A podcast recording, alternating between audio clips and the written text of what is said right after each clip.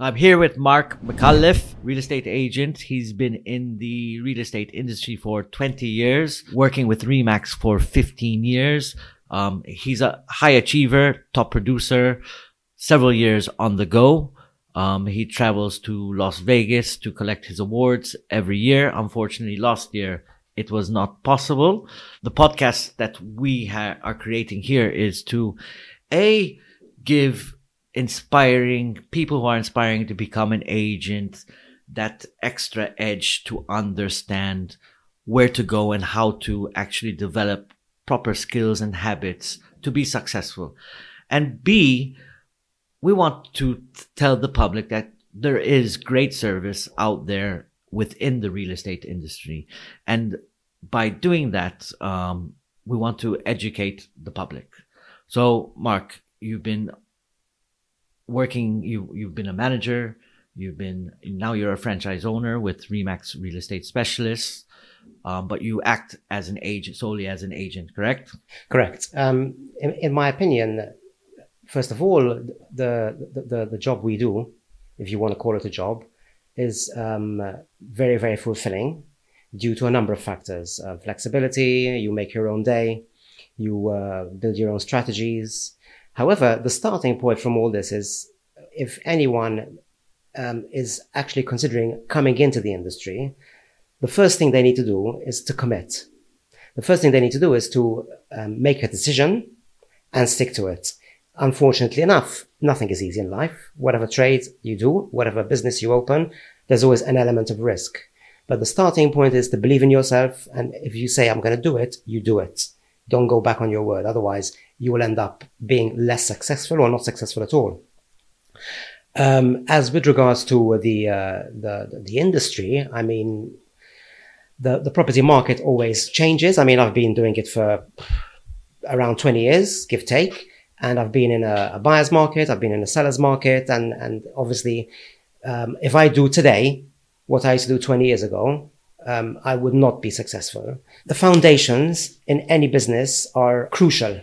So um, if it's someone starting in the industry, I, I do recommend that they really emphasize on training, which is great because Remax is probably one of the companies who give the, the most, the vast training, not just locally, but also internationally. So the, the starting point would be to walk before you can run because there are agents who join a company. The next day they're out on the streets, showing properties, sometimes alone, sometimes not. Uh, I believe that you should start off by training yourself, by taking uh, the courses seriously and building your foundations.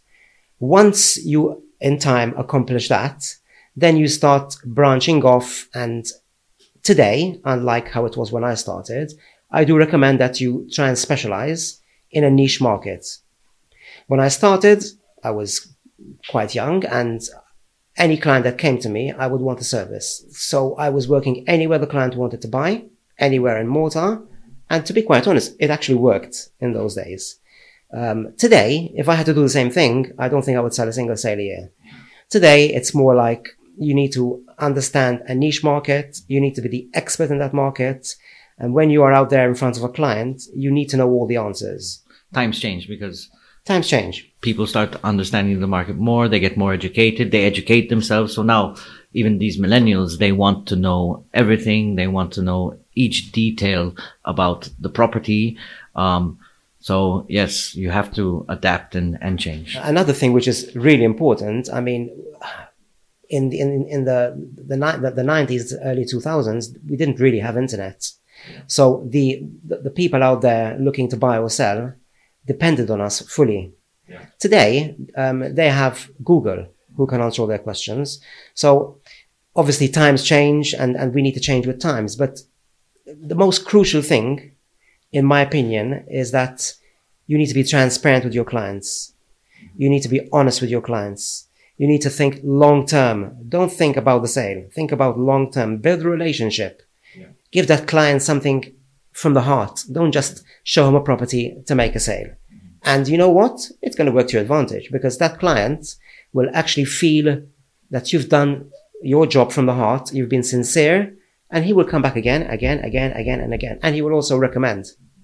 So that to me that is crucial. So service, it's service, service, service. Service. And if there's something which is not right in a property, if you need to tell the client, you need to tell the client.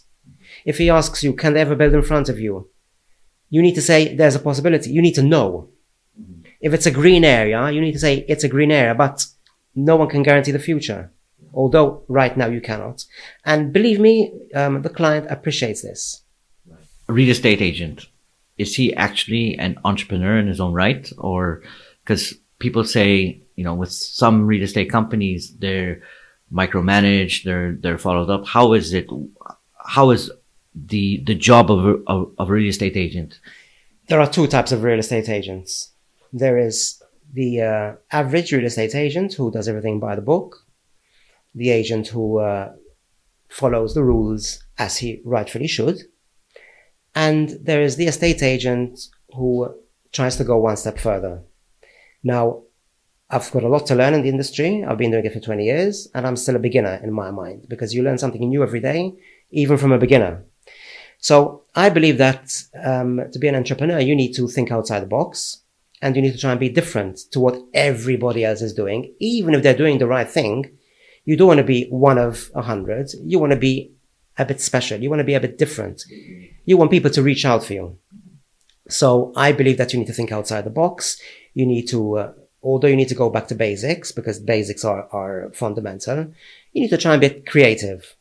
Uh, um, always trying to think of the client's best interests. So there's two agents. There's the agent who does everything by the book, and there's the agent who tries to be a bit different. Um, I wanted to ask you about time management how important it is for a real estate agent to to have set times to do certain tasks, being on time for for appointments, and you know they need to have some kind of routine.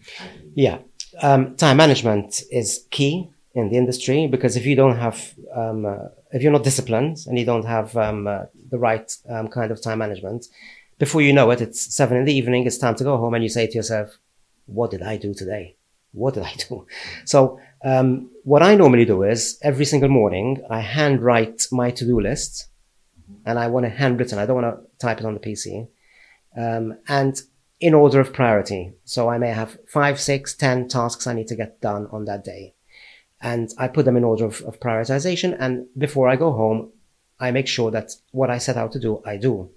Now, you get people who actually go to the office, they work, they stop, they have a coffee, someone comes in, they talk, then, then they get back to work, and then someone says, we're going for lunch, they go. Don't get me wrong. You can't work from morning to night and not breathe. But you need to have a structure. You need to be disciplined. When I'm in the office, I am working 200%. When I'm outside of the office, when I'm taking a break, when I'm going for lunch, then I'm in, in a relax mode. But you need to be disciplined because you'll be surprised. The day is gone and you realize that you've hardly got anything done. And that takes discipline. Sometimes someone's talking to you or cracking a joke. I tell them very politely, Hey guys, listen, I need to get this done, please. And they leave me alone. So to me, that is, that is crucial. What would be the three key habits that uh, helped you progress in your career? Well, um, the habits that helped me progress in my career are the starting point to anything in life is mindset.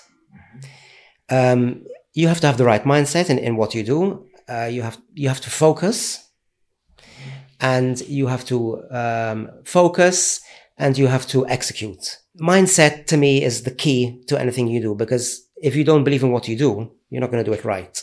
Focus is is is paramount. I mean, when you're in the office getting stuff done, you need to focus on what you're doing. Again, we were talking about distractions. You need to brush them to one side and need to focus on what you're doing. And execution. If you say you're going to do whatever you're going to do, you're going to do it. Integrity. If you promise a client, I'm going to get back to you within the hour, get back to them within the hour. Otherwise, don't promise it. And um, what you give out will always come back. It's just like showing up on time. Showing up on time. You have a, you, you you're meeting a client Imagine you're meeting a client for the first time and you're 20 minutes late. That first impression is no good, no matter what the excuse is. So what I always try and do is get there before the client.